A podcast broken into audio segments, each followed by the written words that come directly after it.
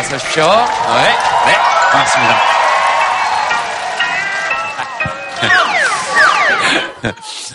우리는 늘 뭔가 이렇게 바닥이다 이런 게 나쁜 뜻으로 쓰이잖아요. 그죠? 조금 나쁜 의미로 쓰이는데 가끔씩 바닥이다 이런 말이 주는 안정감이 들 때가 있어요. 저는 여러분들이 지금 저를 보고 이렇게 멋있다, 잘생겼다, 어 괜찮다 이렇게 얘기하는 거는 기대가 바닥에서 출발했기 때문에 또 떨어질 데가 없는 거니까 나라 사정도 그렇고 우리 사는 사정도 그렇고 바닥이다 이런 말을 하는데요. 바닥 안에서 또 우리가 이렇게 일어, 일어날 수 있는 여러 가지 또 여건들을 마련해 나가고 있다라는 측면에서 보면 다음 세대를 살아가는 우리 미래 세대들은 조금 더 나은 세상에서 살았으면 좋겠다. 여러분들과 함께 진심으로 기도합니다.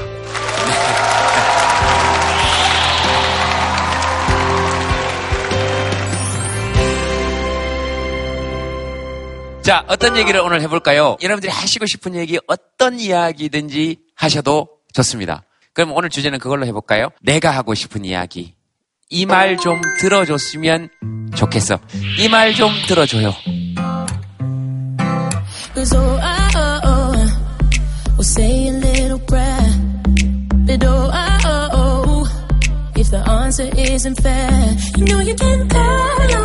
Oh, oh, oh, oh, oh. 자, 적으셨으면 한번 들어볼까요?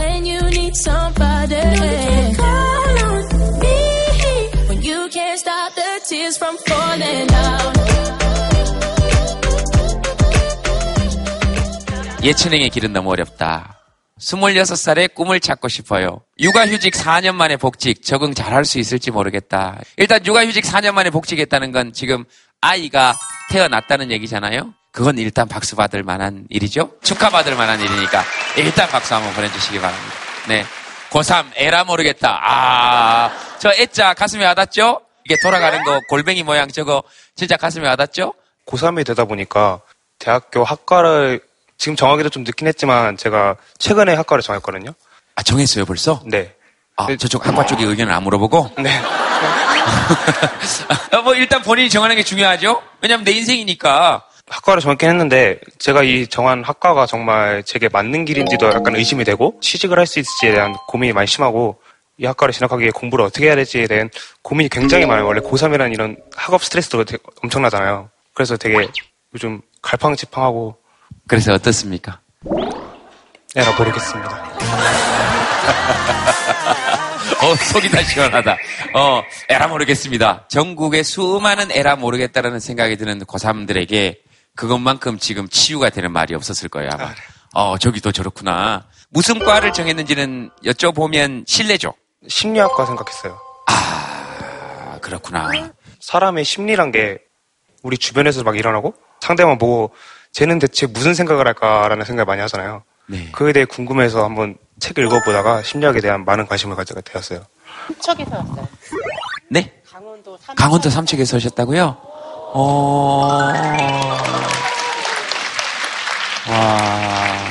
그거 하나 여쭤보고 싶네요, 갑자기. 문득 어머님께서는 왜 지금 갑자기 삼척에서 왔다는 말씀을 저희 어머니는 제가 대학을 가서 어느 학과에 진로를 하든 일단 네. 상관이 없으시고 네. 우리는 삼척에서 왔다는 것을 여기 모든 사람에게 알리고 싶어서 얘기한 것 같습니다. 그러니까 아들 네 일은 네가 결정하는 거고 이렇게 왜 자기 얘기하고 싶을 때가 있잖아요. 아 제가 삼척에서 왔다고 한 얘기는 네. 이제 저 스스로도 아들을 데리고 운전을 해서 여기까지 온 자체도 뿌듯하지만 멀리서 왔다 그러면 그 김재동 씨와 사진을 찍더라고요. 그 김재동 씨와 사진을 찍더라고요. 그런 일이 너무 빈번해서 저희들이 해외로 제안을 뒀습니다. 아, 그러니까, 예, 어쨌든, 태기 씨는 그 심리학과 이게 좋은 이유가 있을까요? 좋은 이유? 저 사람이 왜 저렇게 말을 하지? 또는 왜 저렇게 행동하지에 대한 걸 볼 때요. 이걸 약간 심리적으로 한번 살펴보게 되면요. 이유가 웬만하면 나와요. 그 이유를 보고, 아, 그냥 저러니까 그러나 뭐 하면서 그 사람을 이해할 수 있게 돼가지고요. 화도 더 내게 되고 스트레스도 더 받게 되는 경우가 많아요. 친구들하고 대화하다 보면요. 친구랑 막힐 때도 있는데, 네. 그럴 때는 잠시 한 발짝 뒤로 물러서고, 아, 저 친구가 생각이 짧은 친구구나 하면서 져주기로 하면요. 대화가 빨리 끝나요. 그쪽에서는 어떻게 생각할까요? 태긴 씨를 보면. 그쪽에서는 생각이 짧아서 거기까지는 생각 안 할 것 같아요. 제가 고3 때 같으면 그런 느낌이 들 수도 있을 것 같아요. 아, 태균이는 생각이 더럽게 길구나. 여기서 더럽게 나쁘게가 아니에요. 이문세 씨가 직접 해줬던 얘기인데요. 어떤 분이 이렇게 늘 표를 제일 앞좌석에 끊어가지고 딴 사람 다 박수치고 와 같이 따라 부르고 하는데 한 분만 계속 인상을 이렇게 쓰고 계시더라고요. 이렇게 계속. 아 저럴 거면 왜 맨 앞자리에 왔지? 그것도 매번? 나중에 이제 우연한 기회에 아, 알게 됐는데 청력이 자꾸 안 좋아지시는 거예요. 온 주의를 기울여야 목소리를 들을 수 있는 거죠. 이 사람은 생각이 짧다? 이 사람은 생각이 길다? 이런 거 한 번씩 관로로 묶어 두시면 좋을 것 같아요. 자기 생각을 좀 관로로 묶어 놓는 것도 괜찮을 것 같다. 그 태긴 씨가 얘기했으니까 혹시 들으면서 이렇게 문득 드는 생각이 있다? 뭐 아시는 분 계시면 손 한번 들어보시겠습니까? 경북 안동에서 온 예비 고3 담임 강경로입니다. 아, 저는 원래 이제 고3을 맡은 지 이제 8년 만에 처음 맡아요, 이제 또. 네. 그래서 우리 반 애들도 저렇게 진로를 결정해서 왔으면 좋겠는데. 아니, 고3 생활 한 6개월 한 뒤에 그렇게 상담을 했는데도 불구하고 선생님 저 어디에 가면 좋아요? 아니, 우리 딸도 오늘 진로를 바꿨거든요? 아니, 대학교 4년을 다니고 이제 와서 진로를 바꿨어요. 그런데 내가 우리 반 학생 24명을 진로를 어떻게 결정합니까? 그러니까 제발 한 12명은 스스로 대김 씨처럼 결정해 왔으면 좋겠어요.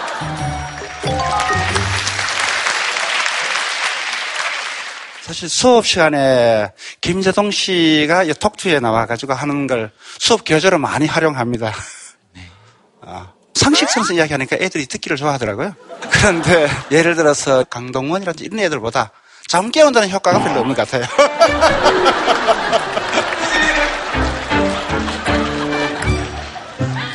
저는 재우는데 효과가 있다 이런 말씀이시죠? 아니 진지하게 할 때는 정말 효과가 있어요. 네. 아니 부담스러워요. 보지 마세요. 선생님이 저렇게 말씀해 주시면 학생들이 엄청 행복할 것 같긴 해요. 진짜 좋은 방법이네요. 내 딸도 진로를 바꿨다. 대학교 4년 다니고 어떻게 하면 좋겠니? 어쨌든 24명 중에 12명 정도만 진로를 자기 손으로 결정해 주면 좋겠다. 따님께서는 마이크 한번 잡아보시겠습니까? 아, 네. 오늘 여기 방송 신청을 해서 당첨됐는데 아르바이트가 있어가지고 못 오게 됐습니다. 아이고. 원래 돈을 벌어가지고 유학을 가야 되거든요. 저희들이 보태주는 한계가 있고. 남의 집 이야기하듯이. 얼마나 따님이 부담이 덜 하겠어요. 그러니까 따님이 왜 그렇게 자유롭게 결정을 내리셨는지 알겠죠. 그게 무관심이 아니고 굉장히 자기를 믿어주는 것 같을 것 같다라는 느낌이 들어요. 그런 생각이 그냥 문득 들었어요. 고맙습니다. 저는 김재동 씨 이야기 들으니까 더 위로가 되는 것 같아요. 그러면 제 진로 상담 좀 해주세요. 조금 있으면 저희 톡투이 100회거든요. 어, 2년 뭐 됐습니다. 음, 조금 있으면 100회인데, 저희 톡투이의 진로 어떻게 했으면 좋을까요?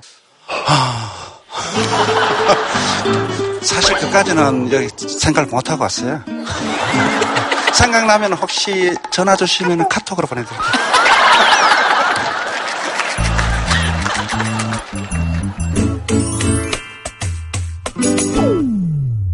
이 주제도 좋고요. 또 다른 주제도 좋습니다. 또 뭐 하시고 싶으신 분 있으시면 제가 지금 영어 강사를 하고 있거든요. 음. 근데 아이들이 보면 영혼이 없어요. 눈이 풀려가지고 그냥 기계처럼 학원을 다니는 거예요. 그래서 음. 자기가 왜 이걸 해야 되는지도 모르고 주말도 없이 요새는 애들이 다니더라고요. 초등학생인데 월화수목 금토일 학원을 다녀요. 수학, 국어, 과학, 영어, 뭐 이제 뭐 줄넘기 학원도 다니고 줄넘기를 줄넘기 학원이 있대요. 예, 응, 예. 엄마들이 되게 그걸 좋아한다고 그러더라고요. 키 큰다고. 네, 이 줄, 줄넘기를 줄 네, 키가 큰다고? 그걸 학원을 다닌대요. 지금도 한번 크나?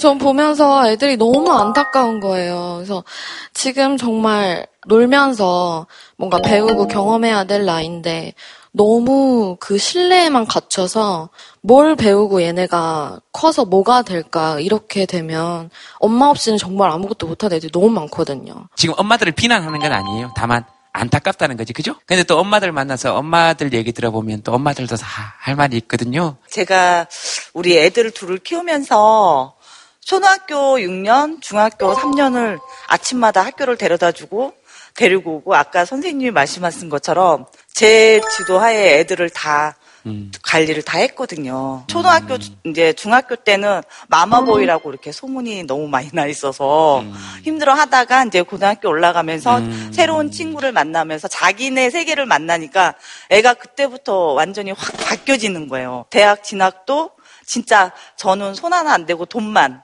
원서비만 음. 내주고 지가 알아서 과 다 정하고 대학도 다 음. 정하고 기숙사 들어가서 생활을 4년을 다니고 확 전환이 되니까 또 자기 그 주관을 갖고 또 음. 자기 나름대로 저기를 하더라고요. 네. 근데 요번에 3월 1일 날 휴가 나와요. 음. 그래서 우리 같이 제주도 놀러 가기로 했어요. 딸하고 근데 또 하나 걱정거리가 있는 게 네. 얘가 문제예요. 네. 오늘 얘 때문에 왔거든요, 사실. 네, 아, 또 따님이 문제예요? 네, 얘가 네. 참이 너무 많아요. 그래서 대학 다닐 때도 시험 보는 날도 잠 때문에 못 가가지고 어... 학점 빵점 나고 그래서 얼마 전에도 직장 생활 하겠다고 다니다가 회고 당했어요 부당이고 정직된 지 6일 만에 음... 어디 식당 하시는 데 없어요? 좀, 내, 좀 고생 좀 시켜야 될 것 같아서. 완전 공주도 아닌 게 공주 노릇을 해요. 집에서 손 하나 까딱 안 하고, 친구도 어, 열심히 일만 하다가 오늘 처음으로 제가 꼬셔서 왔어요. 이제, 저, 아, 참, 잠깐만요. 음, 네. 주제가 지금 세 번째 전환되고 있습니다. 마마보이라고 이렇게 소문이 너무 많이 나 있어서 음. 오늘 얘 때문에 왔거든요, 사실. 오늘 처음으로 제가 꼬셔서 왔어요. 우리 지금 일하고 있거든요. 네. 직장 동료들 지금도 열심히 일하고 있을 거예요. 제가 빠진 그 자리를 채우느라고. 음, 이제 저 그만 얘기할게요. 아니요, 아니요. 들으면서 드는 생각은 하실 말씀이 참 많으셨구나. 어, 하실 말씀이 참 많으셨구나. 예, 그리고 아마 따님한테도 문제가 있다 이런 얘기는 오늘 이후로 좀 덜 하실 거예요. 왜냐하면 저렇게 다 말씀하셨으니까. 어, 근데 그렇게 말씀하시면서도 따님을 이렇게 자꾸 쳐다보시고 하시는 거 그렇게 말씀하시면서도 딸한테 문득문득 미안한 거야. 사실 안 그런데 우리 딸, 뭐 또 그런 마음이 또 드시는 거지. 그런 마음이 다, 딸도 다 느끼는 것 같고. 엄마 얘기 들으면서 드는 생각이 있어요, 그냥? 아, 그냥 좀 미안해요. 누구한테? 엄마한테. 어, 뭐가요? 아침에 출근하기도 힘들 텐데 맨날 깨워주는데 아. 제대로 못 일어나서 너무 미안해요. 음, 일어나시지 그래요 그러면. 마음을 먹었는데 잘 안 돼요 그게. 그래요 맞아요 잘 안 되지. 아니, 네. 저도 막 자려고 12시 막 이렇게 1시 이렇게 누우면 잠이 안 와요. 그냥 잡생각이 너무 많아서 그런지. 음. 내일은 어디 또 일할 때 알아봐야 되나, 뭐, 내일은 뭘 해야 되지, 뭐.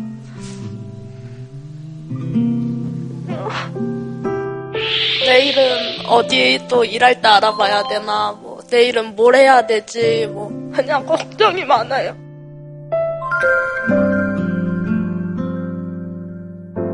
그런 생각들이 계속 드는구나. 들만 하겠다. 들만 하겠어요. 그죠? 걱정이 되지. 그냥 문득 들으면서 김용택 시인의 시 한 구절 생각났어요. 아침밥 먹고 또 밥 먹는다. 문 열고 마루에 나가 숟가락 들고 서서 눈 위에 눈이 오는 눈을 보다가 방에 들어가 또 밥 먹는다. 사람 그렇게 살아도 돼요, 사실은. 근데 계속 그렇게 살 수 없잖아요. 그렇게 계속 지낼 수 있는 시간 허락해주면 누가 뭐라 그러지 않아도 자기가 그래요. 눈 그치면 좀 나가야 되지 않겠어? 눈 그치면 좀 나가야 되지 않겠어? 이렇게 나가요. 어, 그럴 때까지 자기한테 좀 시간을 허락해주면 좋겠다. 이건 제가 저에게 하는 이야기이기도 해요. 그러니까 어머님께서도 조금 답답하셔도 아드님 봐왔듯이 그렇게 한번 드셔도 좋을 것 같고 박수 한번 보내주시면 감사하겠습니다. 네.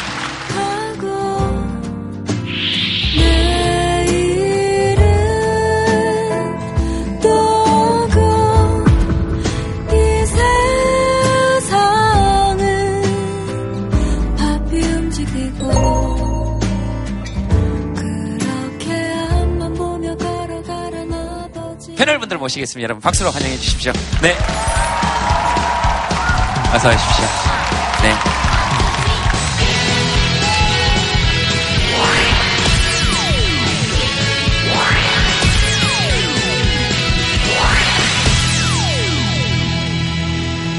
쌤은 뭐 요즘 인터뷰도 하시고 글 쓰시는 것도 많아지시고 그래서 요즘 스님이 뭔가 생각이 많으시구나. 왜냐하면 생각이 많아서 요즘 잠이 잘 안 온다는 분이 계셔서. 아, 그건 아니고요. 제가 이제 페이스북이나 이제 SNS에 글을 많이 쓸 때는 다른 일을 해야 될 때 주로 많이 씁니다.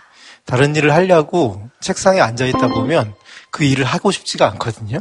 요즘 제가 해야 될 일에 좀 시달리고 있기 때문에 음. 쓴다 뭐 이렇게 보시면 되겠습니다. 음. 선생님 글 진짜 잘 쓰세요. 저 같으면 흥분해야 될 일도 아주 정말 당신의 심리를 스스로가 잘 조절해 가면서 설득력 있게 써주시기 때문에. 그 글쓰기 직전에 이미 흥분했고요. 그 다음에 이제 젊을 때처럼 편하지가 않아요. 내가 바뀌고 있으니까 내가 바뀐 거에 적응을 해야 되거든요. 나는 이대로 좋아. 내일 크게 안 바뀌어도 돼. 이런 거는 괜찮은 건가요, 그러면? 그렇죠. 내가 좋으면 최고죠. 내가 사실 만족한다면 어, 인생에 누가 이게 정답이라고 하겠어요. 음. 상담하러 이제 오시면은 처음에 뭔가 제가 바꿀 수 있게 한마디를 해달라고 자꾸 얘기를 해요. 대개 이제 상담은 기본적인 자세가 혼자 얘기를 많이 하도록 시킵니다. 내가 준비된 정도만큼밖에 우리는 못 바뀌기 때문에 내 입에서 나오는 목소리만큼만 우리는 변할 수가 있지 남이 이런 길 저런 길을 보여주면 거의 실천은 잘 하지 못하게 됩니다. 되도록이면 이래라 저래라 말을 안 하는데 그러면 아, 선생님 거저 먹는 거 아니냐 아무 말도 안 하고 있다가 어? 나만 말하게 하면 내가 돈을 받아야 될 것 같다. 또 이렇게 얘기하시는 분이 있으니까 조금 얘기는 해드립니다. 그래서 왜 이 말이 있잖아요. 어제 살던 대로 오늘을 사는 것처럼 편안한 일이 없다. 하지만 어제 살던 대로 오늘 살면서 내일이 바뀌길 기대하는 것처럼 어리석은 일도 없다. 다이어트 어제 살던 대로 오늘 그냥 안 하고 사는 것처럼 편한 거 없는데 이러면서 내일 좀 살이 빠지면 안 될까? 그런 건 없다는 거. 그래서 변화의 양면성이 변화가 네. 갖는 긍정적인 점과 우리의 그 불편한 점들 음. 아마 그게 다 모든 변화에는 내재되어 있는 속성 아닌가 음. 싶습니다. 네. 두 분 말씀 중에도 잠깐 나왔지만 어떤 일을 하면서 우리 마음이 바뀌기도 하고 또 우리 사는 공동체가 좀 바뀌기도 하고 나의 말로 인해서 당신이 바뀌기도 하고 그래서 오늘 주제가 바꾸다 바꾸다 네 바꾸다 저는요, 요새 그런 생각을 했어요. 네. 그 수면 패턴을 좀 바꿔야겠다라는 생각이 들더라고요. 왜냐면은 저희는 아무래도 출퇴근을 안 하는 직업이잖아요. 네. 그러다 보니까는 자는 시간이랑 일어나는 시간이 저희 스스로에 의해서 결정이 돼요. 네. 새벽 3시쯤에 잠들어서 일찍 일어날 때도 있는데 심할 때는 막 아침 8시, 9시에도 잠이 들어요. 그러면은 이제 음. 이게 어렸을 때는 막 예, 어렸을 때는 얼굴에 그렇게 티가 안 났단 말이에요. 근데 한 살 한 살 나이를 먹으니까 이게 조금씩 조금씩 쌓이나 봐요. 그런 게. 얼마 전에 이제 어머니랑 전화를 하다가 그러시는 거예요. 어, 너 얼마 전에 할아버지 생신 때, 아니, 결혼식 때, 아니, 할아버지 결혼식을 하시면 안 되죠. 그 친척 결혼식 때 할아버지를 만났는데, 네. 그때 이제 친척 가족 모임 때 만났는데 할아버지가 네 걱정을 많이 하신다. 얼굴이 안 좋다, 안 좋다더라, 젊은 애가. 걱정을 하신다라고 엄마가 말씀을 하시는 순간, 아, 내가 알아서 해. 이래버린 네. 거예요. 그래갖고, 제가 바꿔야겠다고 생각을 했는데, 네. 엄마가 바꿔라라고 하니까 저도 모르게, 엄마 미안해. 라고 말하고 싶었습니다. 알겠습니다. 야, 너 좀 바꿔! 이러면, 뭐, 왜? 뭘 바꾸라고? 뭐, 이런 마음이 자동적으로 좀 드는데, 오히려 이렇게 자기가 바꿀 때 훨씬 더 마음도 편하고 좋아지는 것 같다? 어, 저는 주제를 보고 귀찮다는 생각이 확 들더라고요. 그냥 뭔가가 익숙해져 있는 게 몸에 편한데 바꿔야지라고 생각을 하면 아주 이 밑에서부터 그 깊은 스트레스가 이렇게 올라와요. 뭘 내가 또 바꿔야 되고 거기 또 적응을 하고 그런 시간이 좀 보통 한 달, 뭐 두 달 정도 돼야 사람이 좀 적응이 되잖아요. 음. 그 시간 동안 갖는 스트레스가 너무 심해서 거부감? 음. 그런 게 몸에서 좀 생기더라고요. 음, 음. 거의 다 그런 것 같아요. 바꾸는 건 좀 힘들죠. 근데 나쁜 방향으로 바뀌는 건 좀 빨리 진행되는 거 같아요. 그죠? 지금부터 안 피워야지 이건 좀 어려운데 에이, 오늘까지만 피우지 뭐. 그건 거는 나쁜 방향으로 바뀌는 게 아니라 원래 그런 거죠. 아, 그 원래. 원래 하던 거를 그대로 하는 거가 아. 우리는 익숙하고 자연스럽고 에너지가 적게 들죠. 예를 들어 난 스트레스를 받으면 담배 한 대를 피우는데 담배를 끊어야 되니까 스트레스 받을 때 할 뭔가 다른 행동을 해야 되거든요. 예를 들어 좀 걷는다든지 네, 네. 아니면 담배가 아닌 다른 뭐 누구하고 대화를 한다든지 이런 걸 하려고 그러면 그거는 좀 안 해본 일이잖아요. 근데 그걸 반복하다 보면은 그 길이 고속도로가 되거든요. 음, 음, 음. 그때까지 걸리는 시간이 상당히 걸리고 수고가 좀 들게 됩니다. 음. 담배 얘기할 때 될 수 있으면 저를 좀 안 쳐다보시면 안 되시겠습니까? 어, 제동 씨 담배 피우셨어요?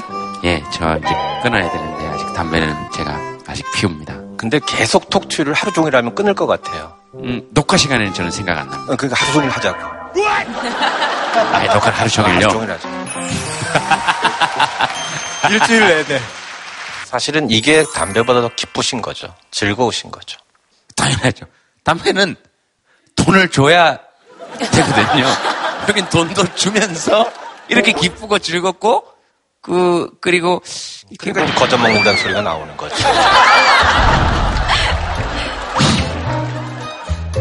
담배 생각나시죠?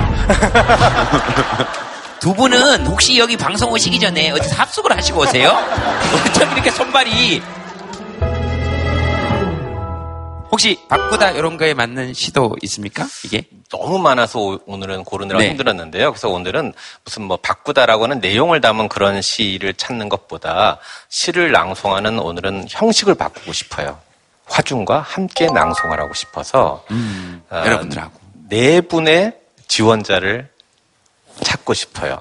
아줌마 한 분, 노인 한 분, 젊은 남자 한 분, 빨간 머리 개집애 한 분.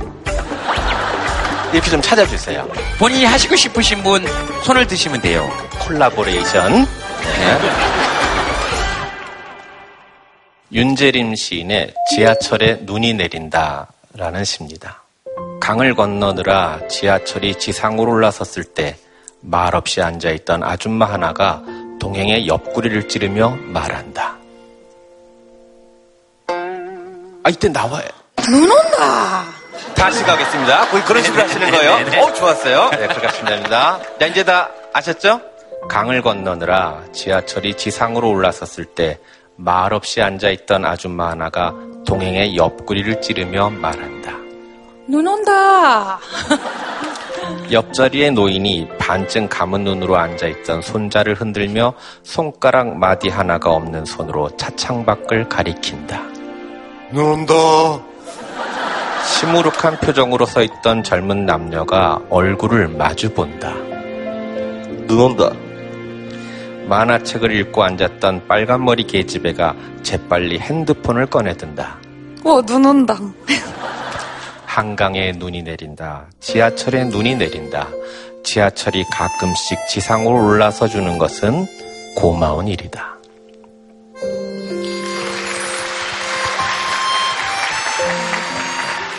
여러분이 다 같이 한번 해보겠습니다. 네. 아시겠죠? 시는 선생님이 읽어주시고, 거기 그냥 각자의 목소리로 이렇게 기쁜 표현도 좋고 아니면 그냥 하는 표현도 좋고 한번 해보시겠습니다. 본인이 주인공이라고 생각하시고. 지하철에 눈이 내린다. 강을 건너느라 지하철이 지상으로 올라섰을 때 말없이 앉아있던 아줌마 하나가 동행의 옆구리를 찌르며 말한다.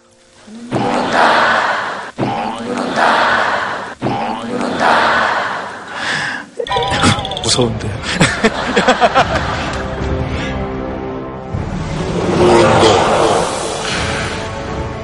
지하철이 가끔 지상으로 올라가 주는 그 작은 변화. 어, 흐리던 하늘이 첫눈을 내려주고 눈을 내려주는 그 변화가 우리를 이렇게 행복하게 해주는 거죠. 우리 살아가는 거는 늘 반복을 거듭하고 가끔씩 변화를 겪는 거 아니겠어요? 마치 아름다운 음악이 반복과 변주를 거듭하듯이 반복만 하면 지겨울 거고 변주만 있으면은 힘들 것이고 서로를 일상에서 잠시 기쁘게 해줄 수 있는 그런 변화들 그런 세상이 음악 같은 세상이 아닐까 그래서 같이 나눠봤습니다.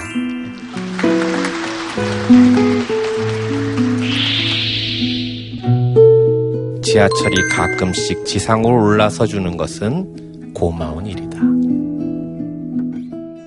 자, 오늘의 게스트 모시겠습니다. 여러분, 박수로 환영해 주시기 바랍니다. 어, 유승수 씨입니다. 네, 어서 오십시오. 네.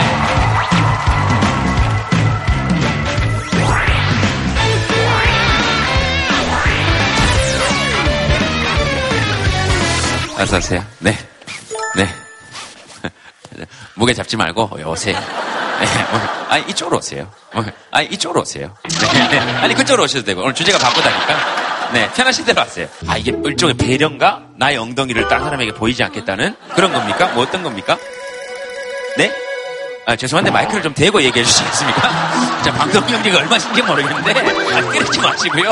아니, 마이크를 대고 좀 얘기해 주세요. 아, 되게 이렇게 또 선생님도 계시고 네. 그러니까 앞으로 지나기가 되게 좀 그래서 뒤로 네. 지나갔습니다. 네. 그럼 지금까지 스님 계시는데 앞으로 나왔던 모든 게스트들은 겸손하지 않은 사람인가요? 그분들은 소신이 있는 거고요. 네. 네 저는 부족한 게 많아서 그냥. 네. 어디가 웃긴 거죠? 죄송합니다. 야, 정말 소개 소개해 주세요. 네. 아, 네 안녕하세요 반갑습니다. 아, 새해 복 많이 받으시고요. 죄송한데 새해가 새해가 좀 많이 지났습니다. 아, 그래요? 아, 네. 혹시 정치적 의미가 있는 겁니까? 아 그건 아니고요. 아, 그런 건 아니죠. 네, 네 그런 거 좀 예, 그런 생각하시면 그 안 됩니다. 인사를 계속 해야 돼서. 아 예. 네. 어, 설레는 마음으로 제가 왔는데요. 자연스러운 모습으로 오늘 네, 열심히 네, 방송을 한번 해 보도록 하겠습니다. 앉아도 되겠습니까? 아 예. 네. 아, 어, 조금 괜찮아요. 더운데 좀 벗어도 되겠습니까? 죄송한데 그 네. 그 정도 결정은 본인이 좀 내려주시면 안 되겠습니까? 어, 지금 아까부터 계속 계속 물어보시니까 어 아까 안동에서 올라오신 선생님 마음을 알겠어요. 나오는 게스트 중에 한 명쯤은 옷 벗고 말고는 자기가 진로를 결정했으면 좋겠어요. 아나 정말 너무 힘드네. 앉아도 되겠습니까? 조금 더운데 좀 벗어도 되겠습니까? 승수 씨는 개인적으로는 저하고는 같은 야구팀에 있었고 어, 이분이 어떠신 분이냐면 여러분들이 상상하시는 것 이상으로 상식이라고는 없는 분이세요. 그러니까 우리가 흔히 말하는 그런 어떤 상식 이런 게 없는 분이세요. 제가 야구를 할 때 이승엽 선수한테 받은 이 프로텍터 그러니까 보호대가 있습니다. 팔꿈치 하는 게 있고요. 그 우리는 또 야구를 프로 선수처럼 못해도 그런 것도 끼고 하는 거 좋아합니다. 근데 어느 날 이 형이 그걸 너무 탐냈던 거예요. 제가 한 번만 해보면 안 되니 이승엽 선수 거니까 그럼 해라. 그랬더니 어머 이 형이 타석에 나갔는데 오 사람들이 딱 웃는 거예요 상대 팀이. 이 발에 하는 걸 여기 끼고 나갔네. 제가 또 투수를 했었잖아요. 네. 보통 이제 2루 견제, 네. 2루 견제를 할 때는 어 2루수와 또는 유격수와 사인을 서로 주고받고 사인 하에 2루 견제를 하지 않습니까? 근데 어느 날 제가 아무도 모르는 사이에 공을 던졌더라고요. 그래서 혹시 그때 2루수가 누구였던지 아십니까? 어 접니다. 아 그렇군요. 상식이라고는 없습니다. 네. 상식 우리 모두가 알고 있는 상식 자체가 없는 사람이에요. 그게 편합니다. 뭐요? 상식이 안 통하잖아요, 요즘. 네.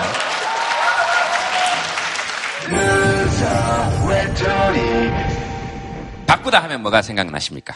뭐 여러 가지가 많죠. 뭐 요즘은 뭐 사회적인 이슈도 많고 하니까 네. 사회를 바꾼다 뭐 여러 가지 있지만 사실 저는 개인적으로 제 성격을 좀 바꾸고 싶어요. 제가 원래 되게 부정적이에요. 어릴 때부터 되게 부정적인 그런 그 환경 속에서 계속 자라면서 이렇게 머릿속에 계속해서 그런 부정적인 사고의 틀이 자리 잡고 있다 보니까 커서도 그 영향이 계속해서 저를 이렇게 지배하고 있더라고요. 아, 그러면 이걸 어떻게 긍정적으로 바꿀 수가 없는 건가라고 또 유튜브를 또 열심히 찾아보니까 범준 스님이 어떤 네. 영상에서 네. 그런 천성을 바꿀 수는 없는데 유일하게 바꿀 수 있는 방법은 생존 본능이 발휘가 돼야 천성을 바꿀 수 있다라고 음. 말씀을 하시더라고요. 그래서 긍정적인 나를 바꾸고 싶어요. 근데 네. 생각보다 우리가 사람이 네. 잘안 변한다고 하잖아요. 근데 어, 최근에 발표한 아주 재미난 연구가 있었어요. 어, 떤 사람들이 14살 때 선생님과 함께한 심리 검사 결과가 발, 이렇게 발견이 됐어요. 근데 그게 63년 전에 한 거거든요. 77살이 된 거예요, 그분들이. 그 결과 정말로 다른 사람이라고 볼 정도로 엄청나게 달라졌다는 거예요. 60년에 걸쳐서 우리는 별로 사람 성격이 거기서 거기 아닐까 싶지만은 정말로 많은 사람들의 성격이 시간을 두고 많이 변한다는 거를 그 연구에서 나왔거든요. 그래서 안 변한다라고 우리 흔히들 말하는데 실제로 안 변하지는 않습니다. 자기에게 유리한 방식으로 계속 변하고 있어요. 어, 처음에는 왜 변화해야 되지 하고 필요성을 못 느끼는 단계에서 변화하면 좋을 것 같은데 하고 갈등하는 단계. 역시 변화밖에는 길이 없어 하고 결심하는 단계가 들어가는데 아직은 결심하는 단계 이전에 있기 때문에 변화가 안 이루어지는 거고 어, 결심하기 시작하면 그 다음부터 변화는 좀 더 잘 이루어질 가능성이 저는 많다고 생각합니다. 길을 나서 보니 어느새 집 앞 골목길 예궂은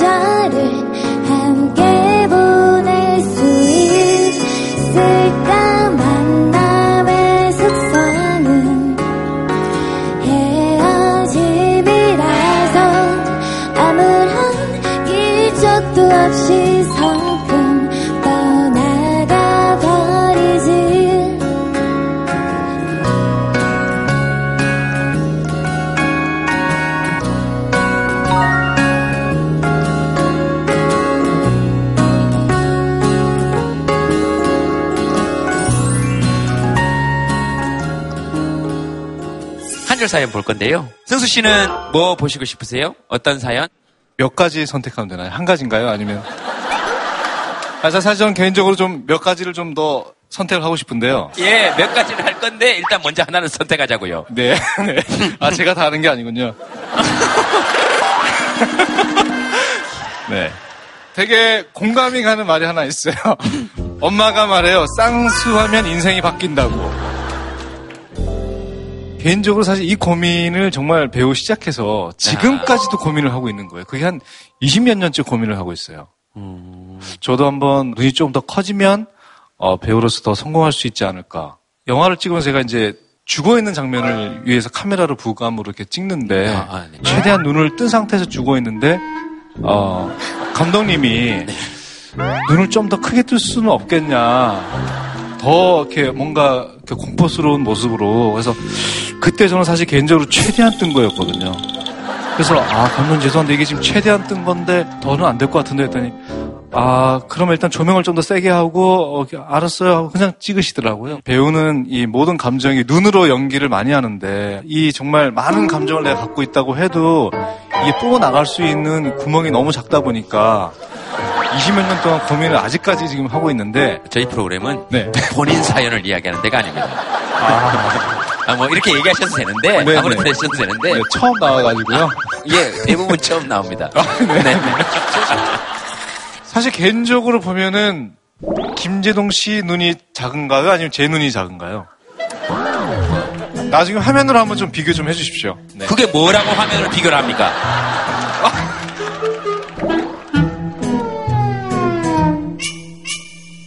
이 사연 누굽니까? 네. 죄송한데 지금 딴 분 줬으면 그분 상처 많이 받을 뻔했습니다. 제가 눈이 쌍꺼풀이 없다 보니까 첫인상이 약간 싸나워 보인다고 네. 말을 많이 들어서 면접도 보고 취업도 하려면 어. 사람을 많이 만나야 되니까 네. 약간 착해 보이는 인상이 필요하지 않냐며 어. 약간 계속 쌍꺼풀을 하라고 말씀을 하셨거든요. 엄마가요? 네. 어, 어, 어. 계속 거부를 했는데 네. 이제 고등학교 졸업하면서부터 점점 엄마가 계속 말씀을 더 많이 하시는 거예요. 계속 신경이 쓰이는 거예요. 쌍꺼풀 얘기가 계속 나오다 보니까 음, 음. 계속 고민을 하다가 아 그럼 한번 해보겠다 말을 하니까 갑자기 엄마가 그럼 네가 알바를 해서 해주겠다던 엄마가 이제 하겠다니까 알바를 해서 해보라 네가 그러니까 너무 당황스러운 거예요. 어떻게 해야 되나, 갑자기 또 이런 마음 바꿔야 되나, 어렵게 결심을 했는데 또 알바를 하라고 그러고. 어. 이게 좀 고민이었어요. 계속 아직도 고민 중이에요. 엄마 말씀은 이제 그런 말씀일 수 있겠네요. 어, 눈은 내가 만들어줬으니 쌍꺼풀은 네가 네 돈으로 만들어라. 뭐 어머니 말씀 듣기 전에 나도 그런 경험이 있다거나 이런 생각이 든다거나 하시는 분 그냥 저희 엄마는 눈이 엄청 크시거든요. 엄마 말고 자식 세 명은 다 눈이 작아요. 너네 눈다 조그매서 연애도 못하고 결혼도 못할 거다. 아빠 닮아서 눈이 셋다 하나도 안 닮았다고. 한 명만 바뀌면 안 되니까 아빠랑 언니랑 저랑 남동생이랑 가서 넷이 같이 하라고 하셨었거든요. 어, 내가 쭉 들어보니까 어머님은 따님 눈이 마음에 안 드신 게 아니고 그냥 남편 눈 자체가 마음에 안 드는 거예요. 내 니들한테서 네 아빠 눈을 또 봐야 되겠니? 어, 그냥 보면 그때 남편분하고 별로 안 좋았을 가능성이 좀 투사되지 않았나 이런 생각이 들긴 하는데 이건 그 제 생각이고. 근데 저는 연애해서 결혼했습니다.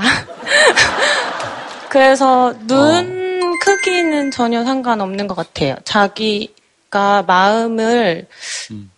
나를 사랑해주는 사람 만날 수 있으면 자기가 자기를 예뻐하면 되는 것 같아요. 아, 알겠습니다. 네. 또 저기 마이크 한번 드려볼까요? 지금껏 말씀하셨던 분들 보니까 전혀 뭐 지금껏 살아 그런 눈으로 살아오셨는데 제 눈은 어떻게 살아야 될지 참 암담하고요.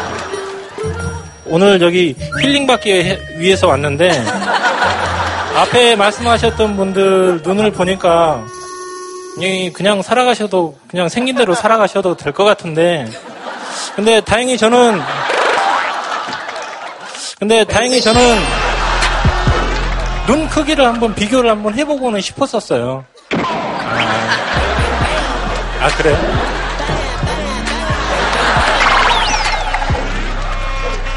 한번 비교 한번 해주시겠습니까? 이게 뭐라고 비교를 하냐고요? 이걸 왜 비교를 합니까? 맞습니다. 우리는 또 우리 예. 문제니까. 예, 예. 그 나중에 결혼을 하더라도 눈 큰 여자만 생겨야겠다라는 희망이 있었는데 결혼을 이 눈 큰 여자랑 해서 다행히 우리 아이들은 눈이 이렇게 왕방울만한 애들이 태어나서 참 인생의 절반은 성공한 것 같습니다. 마지막으로 희망이 있다면 나중에 이게 방송이 된다면 이거 자막 그 CG로 해서 눈을 좀 크게 좀 해주셨으면 하는 좀 바람이 있습니다. You like it? 자, 지금 한 분이 손을 드셨는데요. 우리 둘은 가만히 있어야 합니다.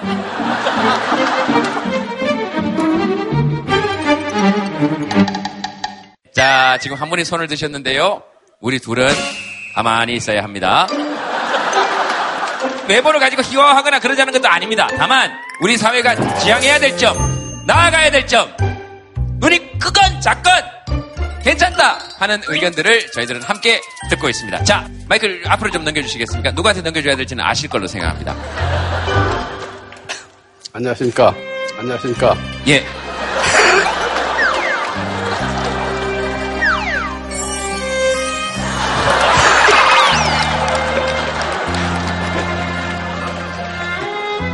아니, 악수할 만한 건 아닙니다. 죄송합니다. 제가 악수를 잘 거부하는 편은 아닌데, 악수할 만한 어떤 의미의 악수인지는 모르겠으나, 만약에 비슷한 눈이다 생각하셔서 악수하셨다면, 그런 악수는 거절합니다, 저는. 네. 네, 이걸로 끝입니다. 예, 충분합니다. 네. 따님은 어떠세요? 눈 크기 뭐 이런 얘기 할 때? 저도 쌍꺼풀이 없는 무쌍이라서 크게 막 문제가 될 건 없다고 생각한. 음, 무, 무쌍이라 그러죠. 요즘은 그리고 또 이게 시대가 바뀌어서 무쌍이 또 대세 아닙니까? 맞아요. 요즘 은 매력이죠. 그렇죠. 남이 가질 수 없는 걸 가졌으니까. 그렇죠. 요즘 뭐 도깨비 김고은 씨도 그렇고 공유 씨는 쌍꺼풀이 있습니까? 없죠, 없죠, 없죠, 없죠. 그러니까 쌍꺼풀 없는 시대가 지금 대세인 시대가 예, 예, 지금 오고 있습니다. 캐스팅도 패러다임이 계속 바뀌고 있더라고요. 그 김고은 씨 많이 사랑받고 있는데 사실 10년 전 뭐 한 15년 전만 해도 사실 그 얼굴은 그 얼굴은 그 말씀 방송에 나가도 괜찮겠습니까? 혹시 네? 괜찮겠어요? 아니, 알아서 편집해 주시지 않을 거예요?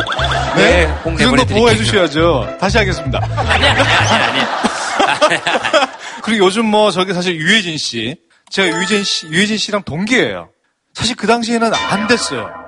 근데 이 시대가 바뀌고 또 사람들의 선호와 또 어떤 그런 이 드라마의 모든 이, 이 패러다임이 바뀌다 보니까 정말 조각 같은 얼굴과 몸매를 다 가지고 있는데 그런 신인 연기자들이 엄청 쉬고 있어요. 정말 개성 있는 친구. 정말 개성 있는 외모만 캐스팅이 잘 돼요.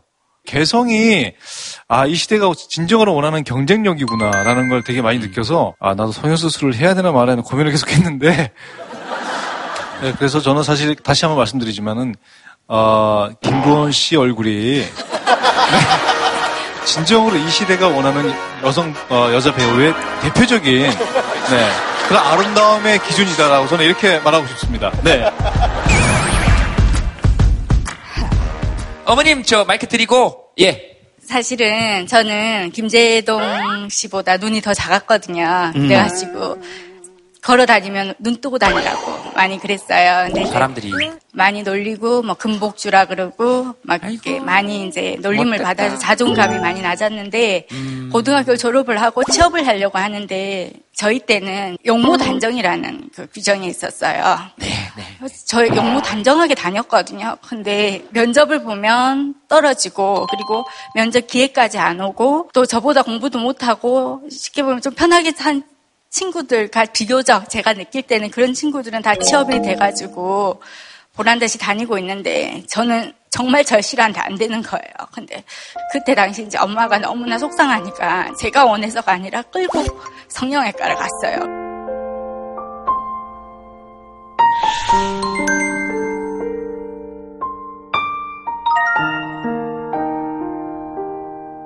사실은 그런 상처가 있어서 저희 딸한테는 상거풀 수술을 하지 않고 그대로 이쁘게 자라달라고 태교 때부터 계속했어요. 근데 얘가 안 돼요. 저를 닮아서. 중학교 때 이제 키는 작고 친구들하고 어울리고 싶고 마음은 정말 착하고 이쁜 딸이거든요. 그러니까 그 애들하고 이제 어울리려고 이렇게 하다 보니까 이제 딸을 당한 거예요. 그래서 얘가 그것 때문에 너무 이제 상처가 있어가지고 그런 주어진 조건이나 외모가 제가 아닌데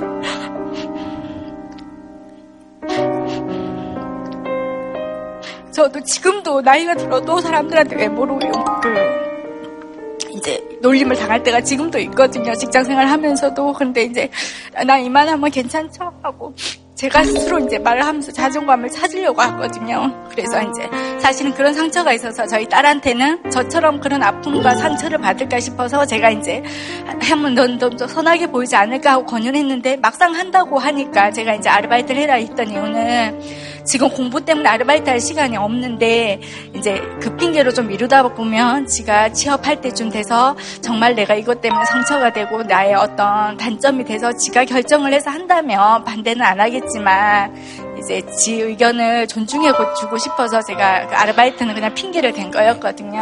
알겠습니다. 네. 잘 들었습니다. 정말로 그냥 그런 생각이 들었어요. 지금 한 번 더 이렇게 얘기하면서 눈이나 외모나 이런 데 눈이 간 적은 없는 것 같아요. 제가 들으면 들을수록. 그냥 이렇게 되게 품격도 있고 어머님 말씀하실 때도 그렇고 저는 되게 되게 되게 좋았습니다.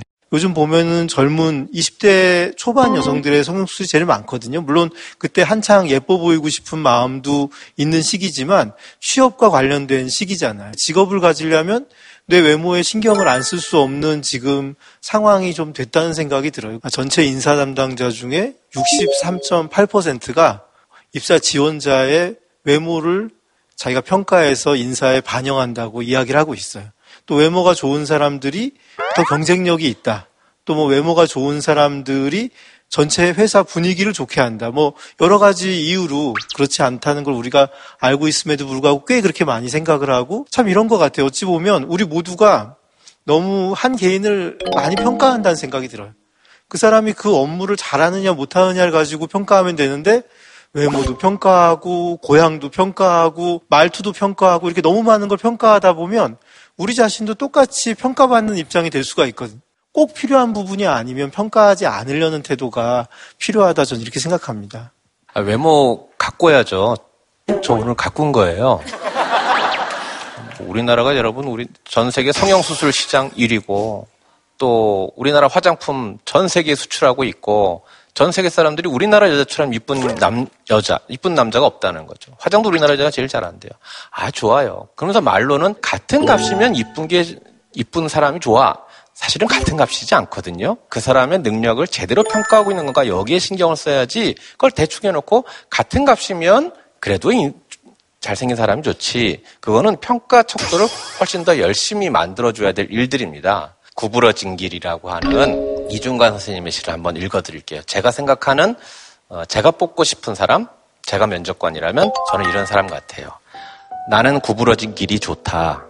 구부러진 길을 가면 나비의 밥그릇 같은 민들레를 만날 수 있고 감자를 심는 사람을 만날 수 있다. 날이 저물면 울타리 너머로 밥 먹으라고 부르는 어머니의 목소리도 들을 수 있다. 구부러진 하천에 물고기가 많이 모여 살듯이 들꽃도 많이 피고 별도 많이 뜨는 구부러진 길. 구부러진 길은 산을 품고 마을을 품고 구불구불 간다. 그 구부러진 길처럼 살아온 사람이 나는 또한 좋다. 반듯한 길 쉽게 살아온 사람보다 흙투성이 감자처럼 울퉁불퉁 살아온 사람의 구불구불 구부러진 삶이 좋다. 구부러진 주름살에 가족을 품고 이웃을 품고 가는 구부러진 길 같은 사람이 좋다. 저는 이게 오늘 사연을 보내주신 부모님께 드리고 싶습니다.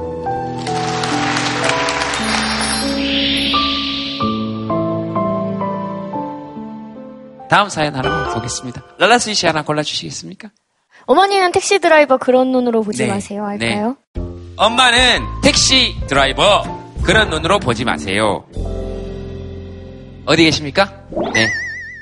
저희 어머니신데 10살 때 아버지 돌아가시고 그때부터 여러 가지 일들을 해오셨어요. 음. 근데 한 15년 정도 택시 일을 하셨거든요. 음. 몸을 쓰는 일을 하시다 보니까 그 자체만으로도 무시하는 사람들도 있고 폭언에 욕설에 뭐 또 더 심한 그런 경우들도 많아요. 어, 근데 어머니는 이제 사고가 나도 말을 안 하시고 말씀 안 하시고 아침에 일어나서 안 계셔가지고 연락을 드리면 병원에 계시고 막 가서 이제 울면서 왜 말씀 안 하셨냐고 하면 뭐 자고 있는데 뭘 말하냐고 이렇게 얘기하시고 스스로 너무 좀 강해지려고 하시는 게 아닌가. 근데 제가 애기 엄마가 되고 나니까 알겠더라고요. 그러니까 얼마나 외롭고 힘이 들었을까. 하고 싶은 게 얼마나 많았을까. 그 생각이 많이 들었어요. 저는 초등학교 교사거든요. 교사로서의 이렇게 그 또 직업에 대한 편견 같은 것들이 있잖아요. 어, 저는 올해 목표가 욕을 끊는 것이고 이렇게 이게 모든 직업이 다 고정관념에 이렇게 속된 것이 아닌데 네. 어, 너무 그런 것들이 사회에 만연해 있는 것이 아닌가 음. 네, 그런 생각이 들어서 한번 사연을 보내봤습니다. 음, 네. 박소영 선생님이에요? 박소영 선생님이에요? 아, 네, 교수님. 안녕하세요. 네, 제자라고 하지 마. 욕 잘하는 줄은 몰랐다, 야. 내가 욕은 안 가르쳤는데. 쌤은 모르시겠지만 저는 요즘 많이 배우고 있습니다. 어머니 하시고 싶은 아, 말씀 있으세요? 안녕하세요.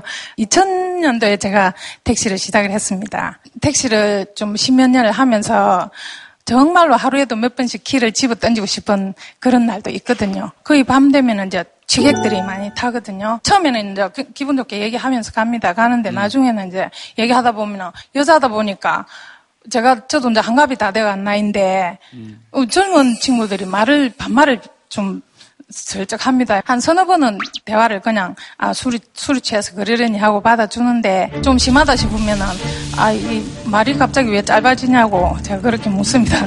저도 또 한성질 하거든요. 지들이 먼저 말, 말 놓고서는 이제 여자가 감히 말 놓는다고 그러면서 그때는 이제 욕설이 나오고 폭언하고 폭행도 하기도 하고 정말로 저 뭐 시골 저수지 같은 데 가서 지도새도 모르 밀어 넣어버리고 싶은 그런 경우 정말 있어요. 네, 그런 그런 마음 들 수 있죠. 네네 그런 네, 네, 그런 네. 경우 많습니다. 많고 네. 예전에는 뭐이 운전이라는 직업 자체가 음. 못 배우고 어려 사는 게 힘들고 그런 사람들이 다 한다고 생각했는데 지금은 그렇지 않거든요. 저는 그렇게 생각해요. 인격이 안 된 사람들은 네. 기사를 그냥 기사라고 그냥 직업을 하는구나. 저는 음. 그렇게 생각합니다. 그래서 인식이 많이 바뀌어야 된다고 생각을 합니다.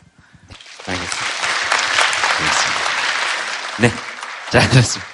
조금씩 조금씩 나아질 겁니다. 그리고 뭐 어떤 직업을 못 배운 사람들이 하는 거라고 생각하는 사람들이 사실은 못 배워본 거죠. 시부터 먼저 하나 읽어드릴게요. 김이듬 시인의 사과 없어요 라고 하는 시입니다. 아 어쩐다. 다른 게 나왔으니 주문한 음식보다 비싼 게 나왔으니 아 어쩐다. 짜장면 시켰는데 삼선 짜장면이 나왔으니 이봐요. 그냥 짜장면 시켰는데요. 아니요 손님이 삼선 짜장면이라고 말했잖아요. 아 어쩐다. 주인을 불러 바꿔달라고 할까? 아 어쩐다 그러면 이 종업원이 꾸지람 듣겠지. 어쩌면 급료에서 삼선 짜장면 값만큼 깎이겠지. 급기야 쫓겨날지도 몰라. 아 어쩐다.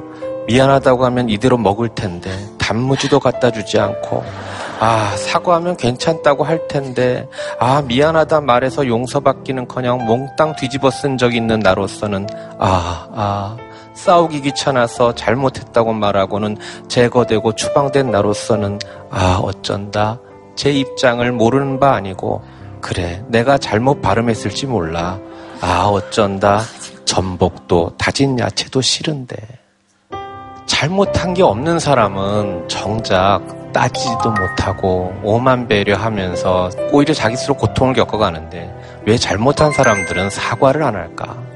우리가 내 잘못이에요. 또 필요 없고 아 그냥 사과합니다. 라는 말만 들어도 우리 치민 우라들 한 번 다 사겨갈 텐데 아마 그게 요즘 우리들 모두의 심정이 아닐까? 우리 어머니 답답한 심정 그 운전할 때 느꼈던 그 심정들 어디 큰 데 가서 한바탕 욕이라도 하고 오세요.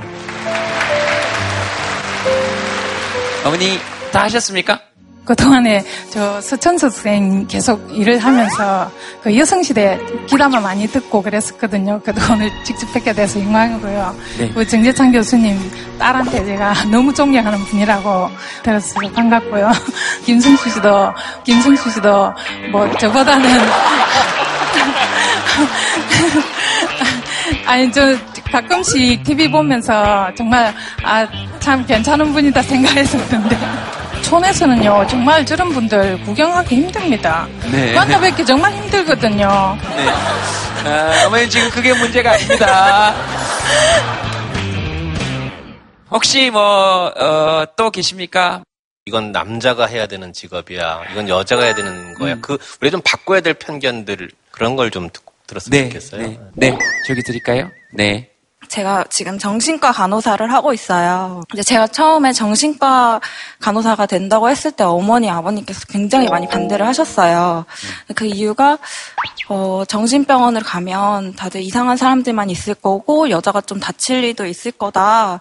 정신과 실습 가면 다들 되게 무서워하는 친구들이 되게 많거든요. 근데 전 정신과 실습하면서 프로그램 같은 걸 이제 정신과 병원에서 많이 해요. 너무 표정이 어두워 보이시길래 저는 이제 잘 모르니까 좀 다 많이 다 가갔어요. 네. 처음에는 그 분께서 그냥 제가 인사하고 얘기하면 이렇게 듣고만 계시다가 근데 마지막 날에 되게 어 밝게 웃으시면서 음. 고맙다라는 말을 딱 이렇게 하시더라고요. 그래서 그 말이 되게 감동을 받아가지고 내가 말하는 것보단 듣는 입장이 되니까 네. 더 살면서도 좋은 것 같고. 네.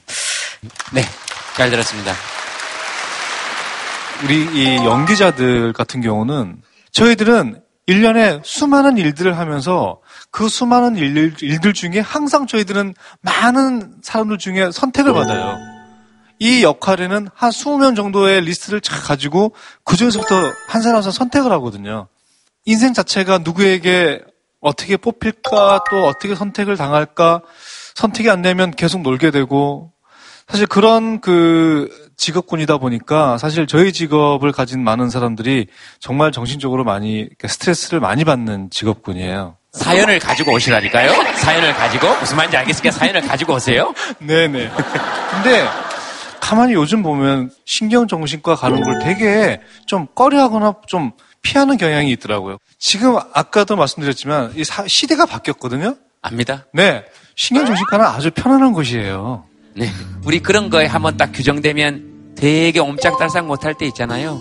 근데 그런 선입견 아무것도 없이 어 왜 안 웃으시지 이렇게 오셔서 무슨 일이세요 이렇게 만약에 누가 물어보면 저 같아도 아 활짝 웃으면서 고맙다 그랬을 때 그때 그분 진짜 행복하셨겠다 그런 생각이 이렇게 들었어요.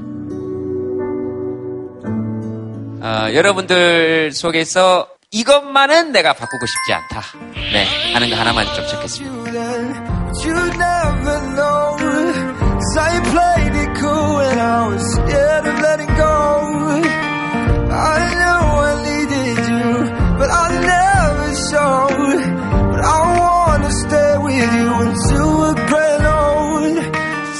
뭐 그거 들고 계신 건 무슨 무슨 의미이십니까? 사람들의 시선이 부담스럽다? 글쎄요, 사람들의 시선이 부담스러운데 스케치북을 그렇게 오래 들고 계실 수는 없는데, 네. 저희 아이가 뭐 가, 그거 들고 계신 건 무슨 무슨 의미이십니까? 사람들의 시선이 부담스럽다? 글쎄요, 사람들의 시선이 부담스러운데 스케치북을 그렇게 오래 들고 계실 수는 없는데, 네. 저희 아이가 저희 아이가 당뇨예요. 근데 그게 아이들이 걸리는 당뇨는 자가 면역 질환이에요. 근데 사람들은 아이가 당뇨라고 도대체 뭘 먹여서 음. 얼마나 단 걸 먹여서 얼마나 나쁜 음식을 먹였길래 당뇨가 걸리게끔 했느냐 약간 그런 따가운 시선이 있고요. 저희 아이는 모든 음식을 먹을 때 항상 인슐린을 주입을 해야 돼요. 주사를 놔야 돼요. 조용조용히 놓긴 하는데 어떤 분들은요, 소리를 지르세요. 어, 쟤왜 저래? 어, 뭐야? 정말, 정말. 아까 그 택시 그 하실 때도 그랬지만 저도 가서 정말 그 사람한테 소리 지르고 멱살 잡고 싶을 때도 많아요. 네. 멱살 아. 잡아서 저수지에 끌고 가고 싶을 때가 있죠. 네, 진짜로. 네. 네. 그럼 저희 아이도 잘못이 없잖아요. 아이가 걸리고 싶어서 걸린 게 아닌데. 근데 마치 엄마 내가 잘못해서 이런 병에 걸린 거예요. 이 소리를 해요. 그냥 조금만 배려를 해주셨으면 좋겠어요. 아, 어, 이 아이는 좀 아픈 아이구나. 어머, 대견해라. 어머, 저렇게 아픈데 주사도 잘 맞네? 바라봐 주시면 그 시선이 부담스럽진 않을 것 같아요. 속상함이 쌓이니까. 그러시겠다. 예, 더 그러는 것 같아요. 저희 아들 지금 초등학교 4학년인데 완전 씩씩해요. 잘 크고 있고. 네. 제가 더 씩씩해질 겁니다. 예. 앞으로. 그렇게 돼야죠. 상상도 할 수 없을 정도로. 그럼요. 박수 한번 부탁드리겠습니다. 감사합니다. 예.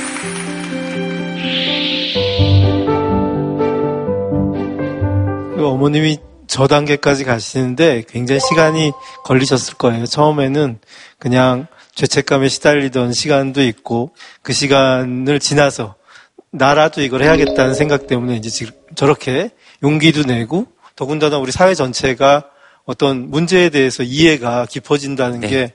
게큰 장점이 아닌가 싶습니다. 어머니 계속 힘내십시오. 예. 참 많은 얘기를 듣다 보니까 가슴이 저도 답답해지는 게 제가 정확하게 1990년도, 90년도 때 처음으로 어, 버스를 타고 가다가 제가 정신을 잃고 쓰러졌어요.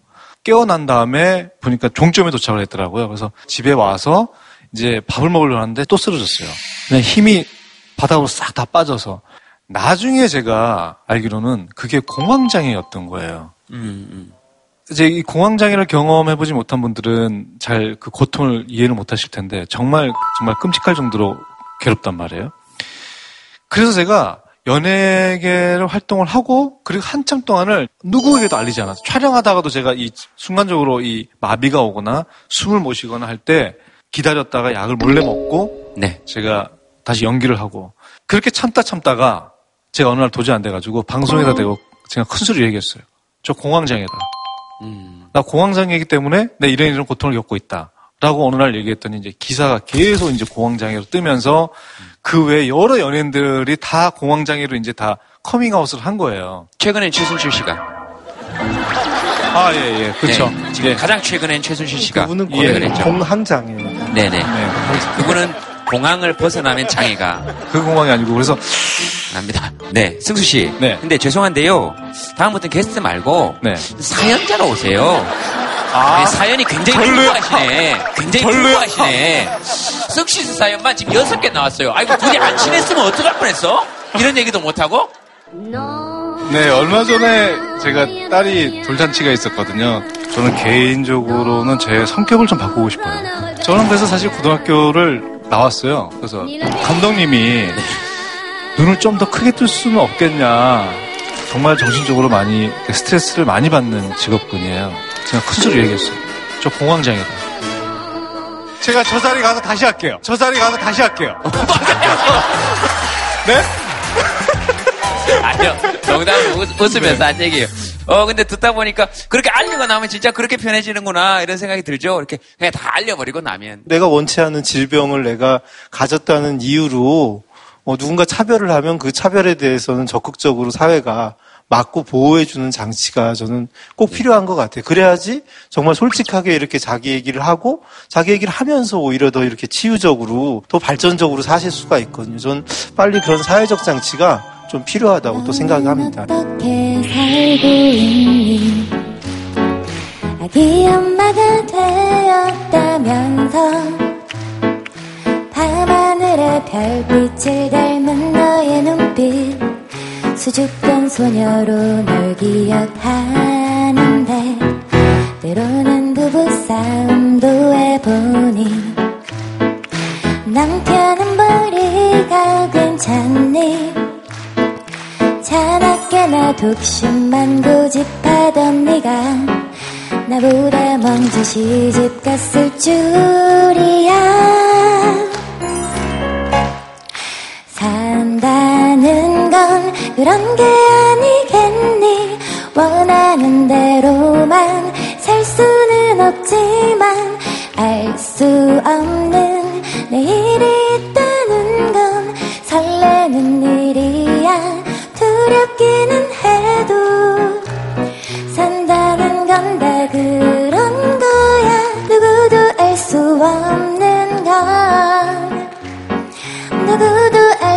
건